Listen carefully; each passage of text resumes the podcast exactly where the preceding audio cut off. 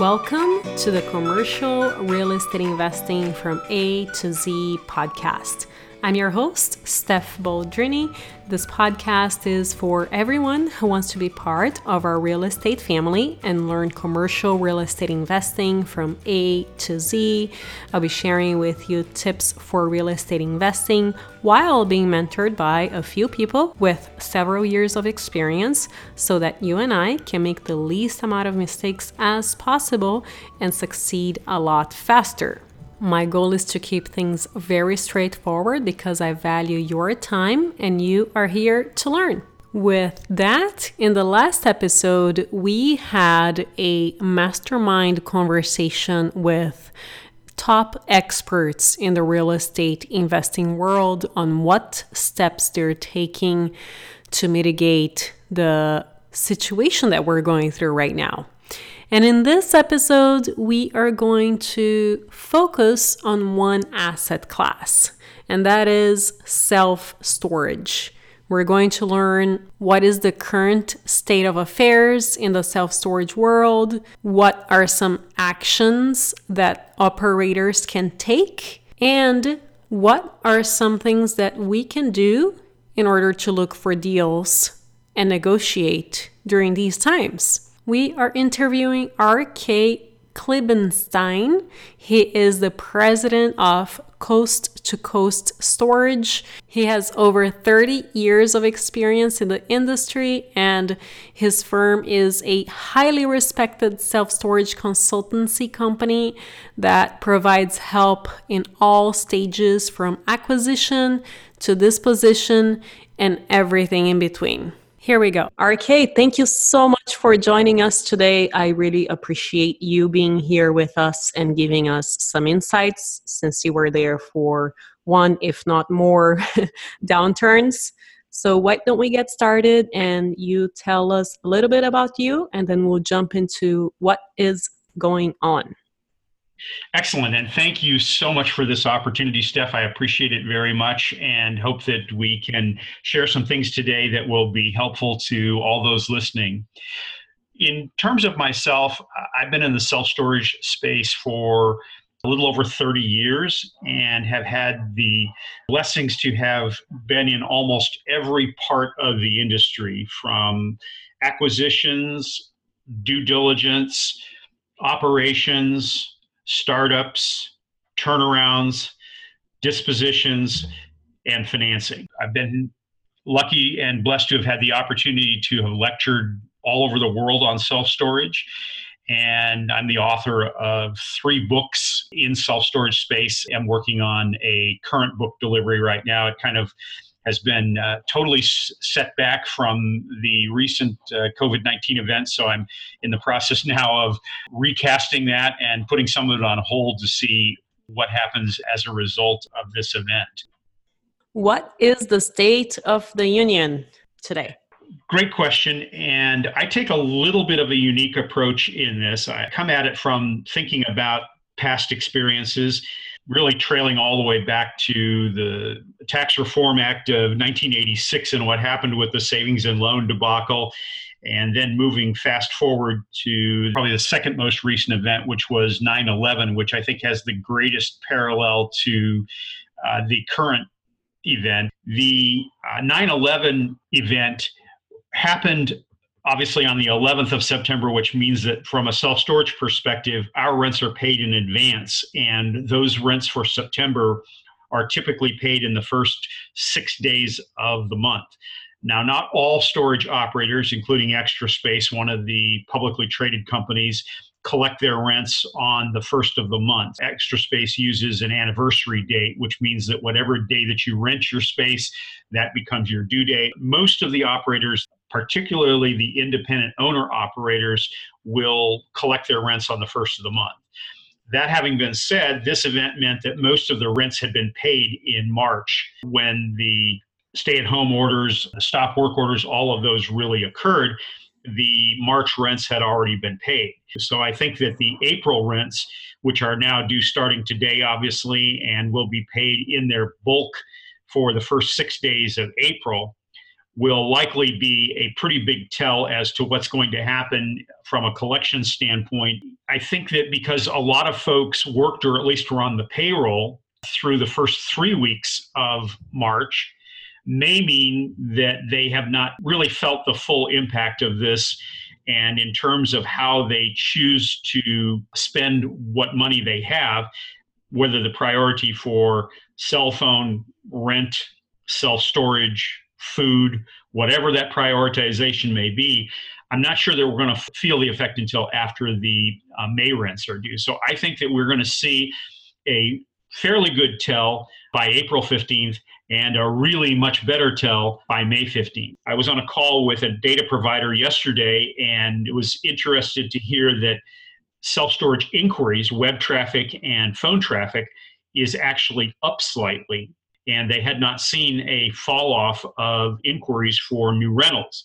Now, what they could not give us was data points that said how many of those web inquiries and telephone inquiries to call centers had actually converted yet to rentals. Again, we don't really have an idea yet of how this is going to play out.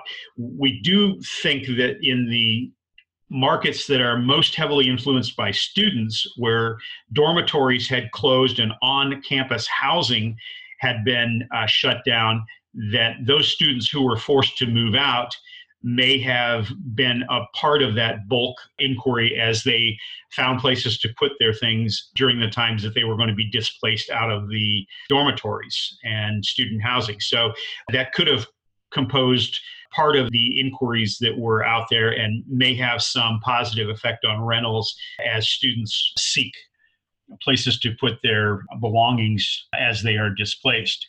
From a commercial standpoint, I don't honestly think that we're going to see that until May 15th and possibly even June 15th in terms of folks actually vacating out of their leases, or if they had a loan that they were already perhaps past due on and they couldn't get a forbearance or work out something with their lender, there may be some of those folks who seek shelter and self-storage for their business goods to store. Relative to the length of the cycle, there have been early on so many prognosticators who felt like this was going to be a very deep V and that the bottom of the V would be very short in time and then a very quick and rapid recovery to even perhaps above where the previous levels were, particularly in equities. And after having spoken to a number of folks in the equities market, wealth managers, advisors, et cetera, I think their general sentiment is that this is going to be more U-shaped, not as V-shaped as maybe some of the others have predicted or the early predictions were, and that we may not see a full recovery of this for as much as 24 to 36 months. And I think that how that plays into commercial real estate and to self-storage transitions favorably in some cases because self-storage has been recession resilient or resistant in almost all downturns, even during the Great Recession, 2008, 2009. We saw self-storage one of the last sectors to be hit and one of the early sectors to recover. That should have a same kind of scenario amongst stabilized properties in this environment. The biggest challenge is going to occur because we have had so much new product developed since the recovery from the recession, and there is still so much new self-storage development being completed at this time that we have never had a recession or an event at this point in the cycle where the inventory, particularly of unrented space in new projects, is so high. The other interesting development here is that our products have become a bit more gentrified.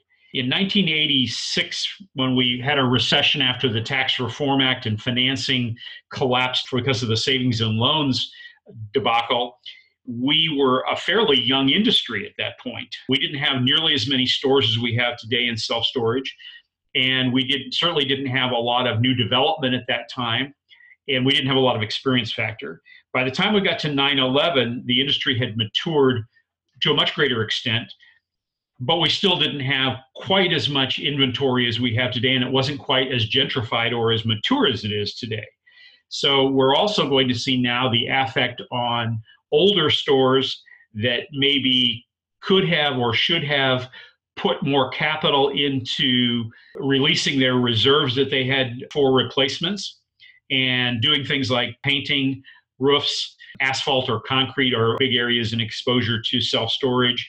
And probably the last major component that needs to be replaced are the doors, because those doors that were put on in the first 2 to 3 decades of our industry, remembering that our industry didn't really start until late 60s, early 70s.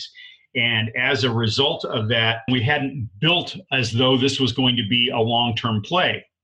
Steph, it's interesting that back in the day, in the 60s, 70s, and even early 80s, we thought of self-storage as a land banking play, and that the locations we chose were in the back of industrial parks, they were the end of cul-de-sacs, they were down the road, they weren't at Main and Main or Main and Second Street where locations are really focused today. And so those older products are not in the public eye nearly as much as new product that's been built, where we've really encroached into the retail atmosphere as we have greatly increased the level of investment in a store. Back in the day, you would build 25 or 30,000 net rentable square feet, and self-storage could be built in its early days for $20 a foot. Today, those construction costs run closer to $85 to $90 a foot in almost any market. And so we have a much bigger investment today. We have a much higher profile location today, which means that our exposure in new projects is much greater than it was even in the 9/11 category. So we do have a bit of a different environment, and that may mean that we're not able to use quite the same predictors that we did in the past, but I do think we have a much better footprint to look back to in the 9/11 experience than we have had before. What does it mean really for all the different components of our business? Well, for tenants, it means that they may have to stop making payments because they just don't have that component. For new incoming tenants, one of the most interesting parts is I spoke to a couple of owner-operators who early on were able to execute the lease agreement process 100% online with no contact. And that is not ubiquitous in our industry. That is still reserved to a more select group of owner-operators, although I have seen press releases over the last week where those that were trailing and lagging in their ability to rent totally online, particularly in large owner-operator groups, they have accelerated the ability to do that. They've executed the technology they've needed. And a lot of those that were lagging behind in that aspect are now coming on board and are able to fully rent without contact. So those who have not started that process or have even maybe not thought about it are going to probably lag behind in the ability to rent new units and spaces if they have to close their offices or limit their contact. I've made recommendations to a couple of my clients that they offer to waive rent payments in May and June if we're not fully back to work for those tenants who have been tenants over a year or over 2 years as a reward, if you will, for their loyalty and their perhaps continued loyalty. I'm not sure how that's going to play out at the end of the day, but certainly it's an opportunity for them to offer something and create some goodwill as a result of it. The other interesting part of this is how it's handled from a lien perspective for the self-storage operator to their tenants. Stephanie, one of the most terrific parts of self-storage is that there is no other real estate class that is as favorable in lien laws, the landlord, as self-storage. If you as a landlord follow the statute for removing someone's goods from a space and selling them if they don't pay their rent, there is no better process that is in higher favor to the landlord than self-storage. Now the question is begged, do I go ahead and continue to work through the lien process if my rents are unpaid? And there are notifications that occur in this process. Typically between 5 and 6 days, you charge the first late charge and lock them out of the gate so they don't have access to their space, which you're actually entitled to do day one after their rent is unpaid. And then typically on the 10th of the month, you would send them a notice that says that the lien process is going to begin and that an overlock has been placed on your space, which is a lock that the landlord puts on the tenant's space so they simply can't access their space without coming into the office to get that lock removed. Then there are some notifications that occur.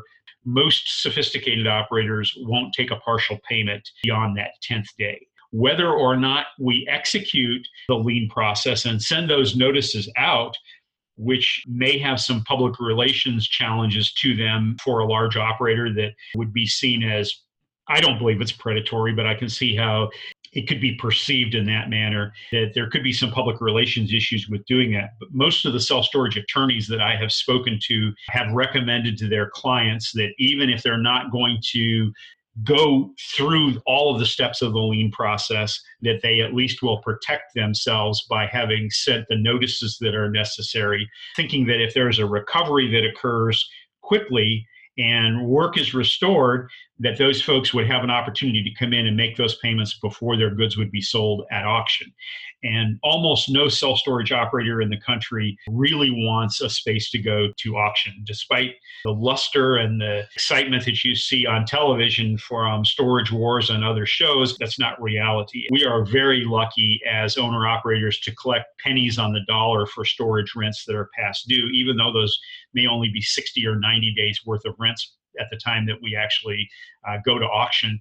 We're very lucky to recover very much of any of those funds. And sometimes we're lucky to just recover the rent and never get any of the late charges or fees that we were able to legally charge the tenant for. So from a tenant perspective and a landlord perspective, I think there are several remedies that have to be looked at and even some public relations issues.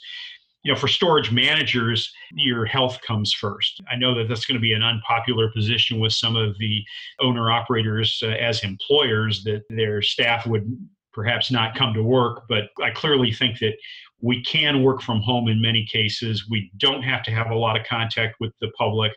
But more than anything else, I honestly believe that a self-storage manager's first responsibility is to themselves, their family, and to those they come in contact with. Going to work in an unnecessary capacity is not a recommendation that I would give them. Now, if it's safe for them to go to work because they don't have public contact and they're not in high contact with places and objects that have been touched by the public, that's a consideration, certainly. But I know a lot of offices have just said, look, we're not going to have contact with our tenants directly. We're open via chat, we're open via email, and we're open via telephone to have that. So I think that's the position there. For storage owners, it's a different consideration as we now go into where are you at in the debt cycle. Those stores that are in very, very highly competitive markets where they themselves or their competitors are in lease up and there are a lot of vacant spaces. And those in the third category, those that are very, very high levered owners are going to be the hardest hit by the event and have to make the toughest decisions. I don't know that we're going to see the real effect of this for perhaps 60 or 90 days as loan clauses with MAC clauses in them, material adverse condition clauses, begin to be in effect from the lenders, and then also the consideration of force majeure clauses, which don't occur in self-storage month-to-month rental agreements, but certainly would occur in finance arrangements and contracts. Interesting to see how that all begins to play out and how the self-storage sector may fare against other asset class type lending. Keeping in mind, Steph, that self-storage has notoriously had the lowest foreclosure rates, regardless of economic conditions, of any other asset class. The only one that ever has come really, really close to it are triple net leases with AAA credit companies and also, interestingly enough, mobile home parks. One of the big measures and metrics we look at for operationals and one of our KPIs is how many move-outs do you have and how many move-ins do you have in a month's period of time. If you have a 50,000 square foot retail center and you have 10 retail bays, and each of those bays are 5,000 square feet, composing that 50,000 net rentable, and you have 5-year leases, you have very little exposure on an annual basis unless the lease expires, but you really are dealing with 10 tenants at the end of the day. In a 50,000 square foot self-storage property, we would typically be dealing with 500 to 550 tenants. All of those tenants being on month-to-month agreements. In a store that is typically 1 to 4 years old, you will turn your inventory. That is to say, you will rent basically 100% of your spaces every year. The longer the store is in place and the more it matures and the longer tenants stay, that begins then to reduce the tenant turns. So in a store that may be 5, 10, or 15 years old, instead of turning their inventory or renting all 5 to 550 spaces every year, that number would go down to the 60% or 70% range, where you're not turning all of them over. But just think of the amount of traffic that you have to generate if in a 5-year period, you're going to have to rent 2,500 units as opposed to 10 units in a long-term lease situation. It's a very different dynamic in self-storage from that perspective. The beauty of that has always been that we don't have fixed leases, so we're able to raise rents or to lower them, as the case may be when there are vacancies, but we're able to raise those rents with just 30 days' notice. And we're also able to boot someone out for any reason that we so choose with a rental period's notice, which is typically 30 days. Just keep in mind that we're on a 30-day lease or rental agreement as opposed to long-term. What I'm seeing in terms of new loans right now is interesting. The CMBS market, securitized loans for self-storage at least, is pretty much collapsed completely. The bond market being unstable and that being where these loans are sold. Until that bond market is firmed up and we know where the pricing is going to be, I would say the CMBS market is likely to be on hold. I've even seen them, because of the material adverse conditions or MAC clauses, commitments that were set to fund over the last 10 to 15 days. We've seen a number of different reactions to the current environment. But I think the CMBS market has basically collapsed. I think the only viable market right now is the life insurance company market. They seem to still be quoting. They seem to still be closing loans that were in process. I think that their underwriting has changed a bit, but that market is still a little bit active. The banking market for self-storage lending is on hold. When the first reaction to the turn in the economy was to lower the Fed rate, that actually put a lot of lenders in a position to increase the interest rate floors. That was what I saw as the first tell, and then just absolutely not funding or not taking on new applications was the second tell. And then the last group that I work most specifically with are developers. Developing new self-storage projects is very challenging right now. The advice I have given my clients is first and foremost, be communicative with your sellers. If you're going to need an extension, if you have a loan in process that is, you're working side by side with your entitlement process, but you fully expect to use a construction loan to close on the land, just be highly communicative with your seller. Let them know where you're at in the process. Maybe even in full transparency, giving them access to your relationship manager at your lender so that everybody knows who's on first and what's on second. And I would say be communicative across the board, whether you're a manager, you're a tenant, you're a self-storage owner, operator, landlord, a lender, or a developer. My number one advice to everyone is just keep the lines of communication as wide open as possible. Hiding from it right now and not coming to the table is probably the worst thing that you can do. Not the most cherished of tasks, but I believe it should be very high on your priority list to open those dialogues. if you are moving ahead with purchase and sale agreements for developments, my advice is that you make sure that the timing on that to get to either close of due diligence and or to settlement is typically based on the entitlement process. We usually tie it and say, look, we'll close 30 days after we get our use approval and site plan approval. That's kind of the typical developer's due diligence period. And today, because we don't know what's going to happen with public hearings, we don't know what's going to happen with building inspections, instead of tying it to calendar days, which we typically do, is to predict how long it'll take us to get through the entitlement process. And then we'll say, okay, if it's 8 months, then we're going to ask for an 8-month contract. Instead of doing that, I would say tie it to, if you need 3 public hearings to get through, tie it to 15 days after the 3 public hearings. But it's going to be more fluid, certainly, less comfortable perhaps for sellers because they're going to be open-ended on a close of due diligence, money going hard, and settlement date.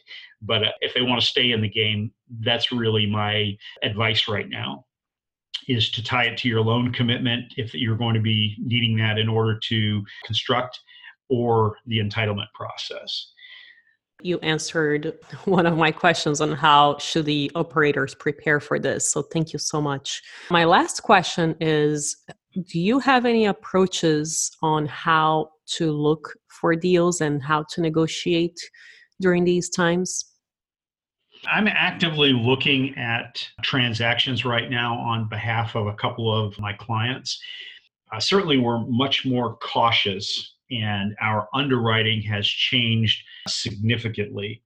So I don't think it's time yet to be put in a position to be opportunistic based on transactions that weren't opportunistic before March 1st. It's still status quo along those lines, although it'd be interesting to see those call for offers dates that occurred between March 10th and today, what's happened with those and what the reaction has been from potential buyers.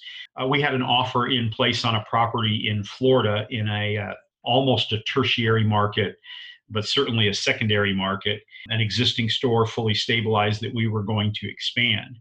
We were in the best and final group, and then as brokers often do in the self-storage space, best and final never means best and final. It means that you're going to get one more chance to have a higher price extracted from you as a buyer, which is exactly what happened. The brokers came back and said, okay, it's not really final invest, but now we have a new final invest, and we want you to tell us how much you're going to step up.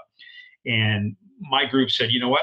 We'll stay at where we were. We were comfortable with our original offer, but we're not going to get more aggressive.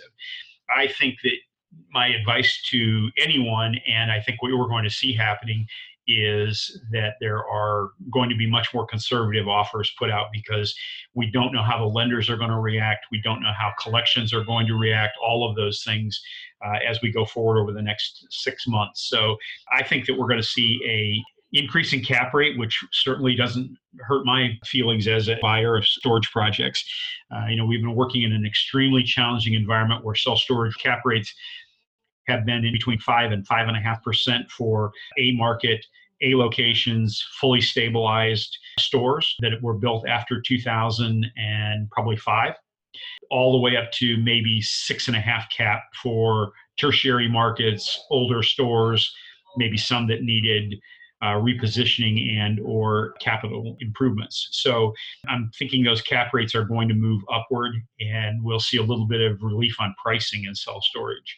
And again, tying when you're going to close and when you're going to close your due diligence period is now really affected until certainly travel bans are limited, because if you're in a tertiary market, it's hard to get a property condition assessment report done if you can't get someone mobilized out there to do it, let alone your own on-site due diligence where you're going out to look at properties and to do the performance audits. So all of those now timeframes become a bit of a moving target, and it's not as easy and clean to say, which was typical in self-storage, a 45-day due diligence period with a 15-day close. I believe that that's pretty much market for almost all previous self-storage transactions, is the 45-15 formula. I don't know how that might relate to multifamily. And in self-storage, it's a little bit different because the oversupply has caused rents to drop in almost every major market. I'd love to have a conversation sometime about the paradigm shift that's occurring in self-storage relative to the affect from overbuilding and from new building. But certainly one of those is a migration from primary markets to secondary markets. And then I saw a couple of groups talking about now maybe even looking into tertiary markets to seek a safe haven from overdevelopment. And that overdevelopment has materialized in a reduction in rental rates, again, because we have those 30-day contracts and we can increase those rates. We can put somebody in at a teaser rate and then very quickly move them up to higher rent markets. So all of that makes very, very easy rent manipulation. But what happens in the revenue management tools that are deployed in self-storage, which are no different from airline seats, hotel rooms, car rentals, it's totally supply and demand based. And when a new self-storage property opens up 500 yards down the road with 1,000 new spaces, and they're the new kid on the block with the shiniest windows, and they look the best, and all of a sudden, in order to get full, to put what we call butts in the seats to rent space, they'll reduce the rate from a standard rate of, let's call it just to use easy math, from $200, they'll reduce it down to $100 to induce folks to take rentals. Well, that affects everybody all the way down the chain, because the natural reaction for the guy who's fully stabilized, at least on his new rentals coming in, is to bring their price down so that they can help to share in the new tenant move-ins that are out there. We already had a pretty interesting situation in most major metropolitan markets that had felt development. Those rents were already suppressed. So I don't know that we're going to see yet another cut and tier significantly in rent reduction, because it had already happened in many cases. So you're right, though. It's going to be very interesting to see how all sectors of real estate are affected by the current event. You shared such a wealth of knowledge that you have acquired over the years. So I really appreciate all of your generosity in sharing all of this incredible information with our listeners. How can our listeners get in touch with you? I thank you for that opportunity. The email address is very easy. It's rk@askrk.com, askrk.com. And my telephone number, 561-797-2721. And to everyone, stay safe and be healthy. Do you know anyone who is interested in learning more about commercial real estate investing? Make sure to share this podcast with them. And if you are learning from our podcast, I would greatly appreciate if you could leave a review on this podcast.